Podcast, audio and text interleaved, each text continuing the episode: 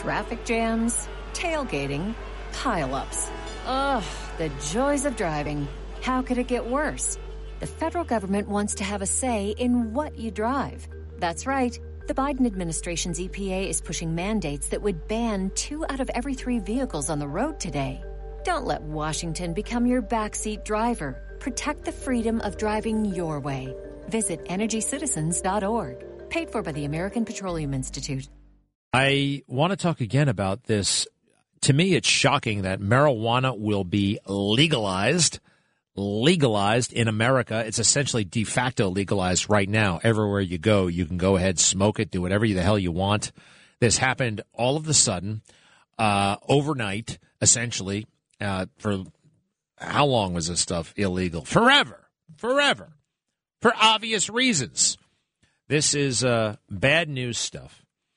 And we have not even begun to grapple with the ramifications of this wide widespread legalization of uh, of marijuana. Now, I have my own personal experience with this crap.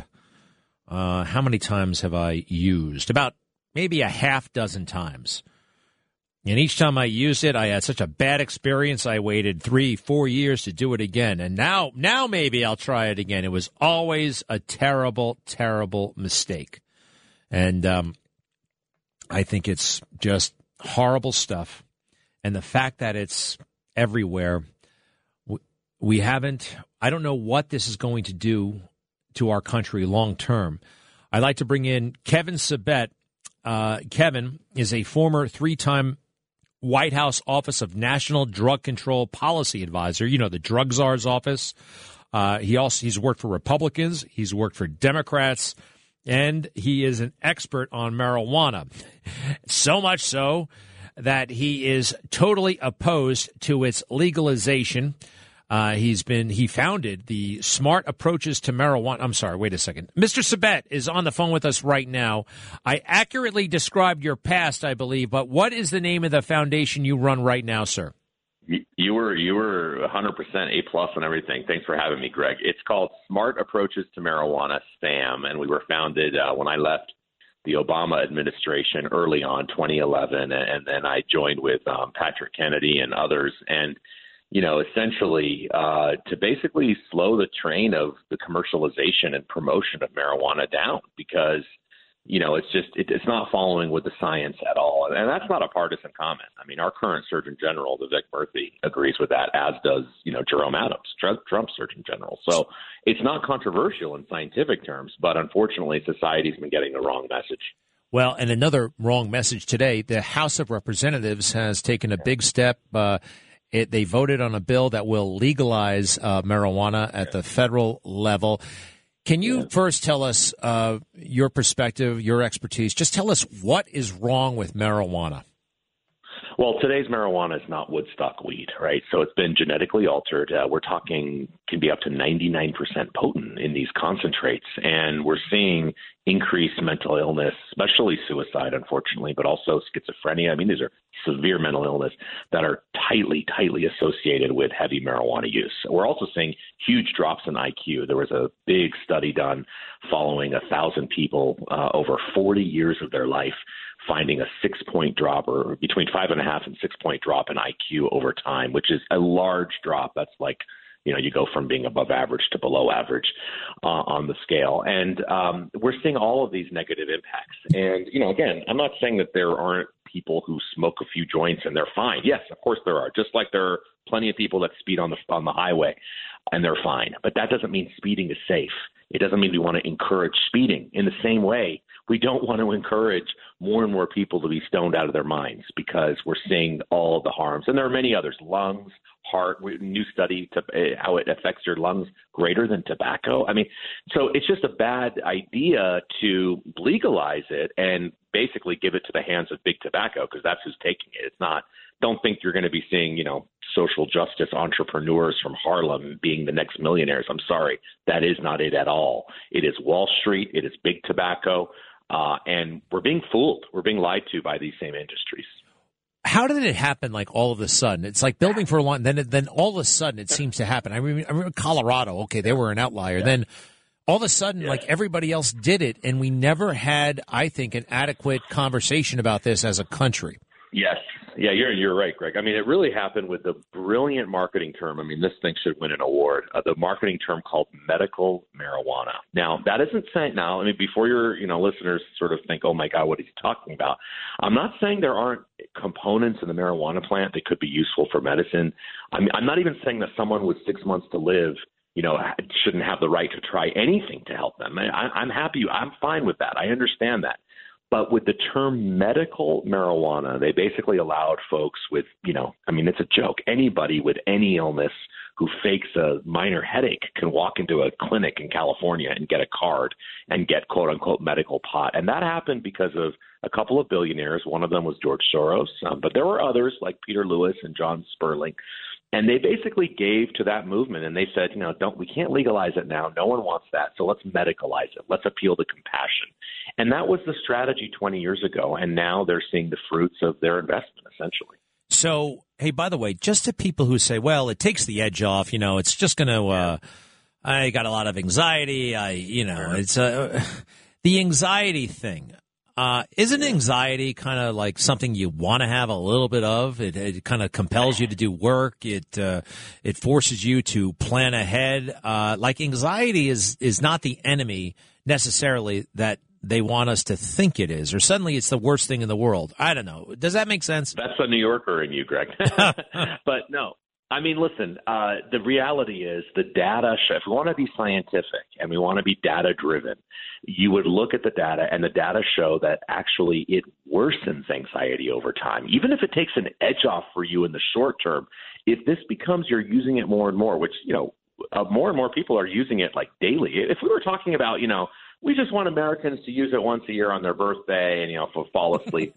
okay, if it was like that, maybe we'd be having a different conversation. But it's not. It's being abused much more heavily than alcohol, by the way. Um, and when when I say that, like the data show that the average person who used uh, marijuana in the last month is actually using it almost every day. So that's the, the daily user is much more common, and that isn't the same for alcohol. So um, yeah, I mean, we're just seeing more and more people use it because it's becoming more addictive with the THC content. Now, if I'm a boss and say I have 100 employees yeah. uh, working for me, I, I would imagine a good chunk of them are smoking. What am I going to see? How is that going to manifest itself? Yeah. Are people not going to be like on time? They're not going to work hard. They're going to steal. What do you think I'd see as a boss? Well, you're exactly right. So, I mean, as a boss, we look at the data on employers and employing the, work, the workplace, and what we're finding is that you have more absenteeism, you have um, less productivity, uh, and you have more liability because you're in a factory and someone's high and they're you know getting injured. None of that should be a shock to anyone who knows anyone who uses marijuana that they're not exactly the quickest, most productive, most reliable people in the world. Again, I'm not saying that there aren't people that are and there aren't people that have used and they're fine. This isn't reefer madness. I'm not going there. But what I'm saying is you're increasing the risk of all of these bad things happen, happening. And at a time where we have an opioid and addiction overdose epidemic out of control, 98% of those people who use heroin use marijuana first, okay? Which that's just the reality of it. It doesn't mean everyone who uses will use heroin. I'm not saying that but but it it can lead you down a road that is not good. And for employers, I'm really worried about some of these employees because the labor situation is so dire. So you have some employers that say, you know what, we can't help it. We cannot drug test anymore because we're going to lose all these workers, and we just have to take the risk. And so, you know, they're paying a lot more in, in insurance, or they're they're they're just taking on more liability and they're taking a risk. But I think that's a really bad gamble. So, by the way, like how how does this get undone? It's like the genie's out of the bottle. Yeah. Very hard to put the yeah. toothpaste back in the tube. All that stuff. Right. So, uh, you know, we are where we are. What next? Yes. Well, here's what I'll say: the Senate is not going to. This is going to be dead on arrival now. I don't see the House, giving, given political considerations, taking this up for another couple of years at least. It's not going to go anywhere in the Senate, even though you have Schumer who wants to do his own bill. Uh, President Biden, for his part, has actually been steadfastly against legalization of marijuana. And, you know, they're firing people at the White House who have marijuana in their past. So, you know, and they didn't really back down from that, which was very interesting. I Remember that about a year ago or so. So, you know, the, the, the pot folks, even though they spend millions on the on lobbyists, they don't they don't have as many friends in DC as they pretend to. This thing passed by 15 votes, and uh, 40 more representatives voted against it this time than they did the first time they voted, which was last year, so last Congress. So uh, I actually think that this is going to be longer. I'm not saying that that you know that normalization is going to reverse tomorrow as a result, but you know sometimes we have to burn our hand on the stove in order to realize that the stove is hot and to really believe that. And that's what we did with tobacco. I mean, we knew about the harms of tobacco since the 1950s, but they weren't revealed to us until like the late 90s. And by that time, um, you know, it was just really you know, we had learned our lesson. Uh, and so there was this huge reversal, right? The huge backlash against smoking, which exists today. Uh, and, you know, maybe we need five decades of hurt or more to realize that we've done a bad thing and, and try and reverse it like we are with smoking. So we'll see. But I don't think the, the movie's over just yet. All right, one more thing. If you are smoking and you're high as a kite, but you haven't had a drink and you get pulled over by the cops, is there anything they can do? Uh, what like what are their options? And then let's you say know, they can't smell the it. Yeah, it depends on the stakes. So some some places not cause, which is just crazy. Um, and um, by the way, the smell issue, like even people who like used in college, like liberal folks who would never, you know, vote, you know, who who vote against, who vote for Jerry Nadler every time and whatever uh, they don't like the smell, a lot of them, and the majority of towns have actually opted out of having pot shops in their community. So mm-hmm. when it hits anybody's backyard, no matter your political stripe, you don't like it. That's that's a fact too. That's working against the pot people. But when you're pulled over, listen, pot can impair. It's a huge thing for impairment on the road. Colorado and Washington State, the impairment fatalities have just skyrocketed since legalization. So it's a huge issue, and what they can do is they can do certain tests um, to determine if you are impaired. Mm. But it's a very difficult thing. We don't have a breathalyzer like alcohol. Um, now, the other thing is that most people who are smoking and driving, who are using pot and driving, they're also drinking actually. And ah. so you saw, often I'll talk to prosecutors. They'll say, "Listen, Kevin, the guy was high as a kite, but frankly, I can. I'm, I'm just going to get him on the DUI alcohol because it's right. a lot easier to quantify." And, and so, so that, which tells me, by the way, that these cases are severely undercounted. It's a big uh-huh. issue on the roads. Kevin Sabet, we appreciate it so much. Uh, go to his Twitter at Kevin Sabet, S A B E T. Uh, and also, here uh, you got a book on this, and it's excellent. I got a book, yeah. Smokescreen: What the Marijuana Industry Doesn't Want You to Know by Kevin A. Sabet, PhD, by the way, and veteran of both Republican and Democrat presidential administrations. Kevin, thanks a lot. Greg, you're the best. Thanks. Thanks for having me. You bet. You bet. And we will be right back.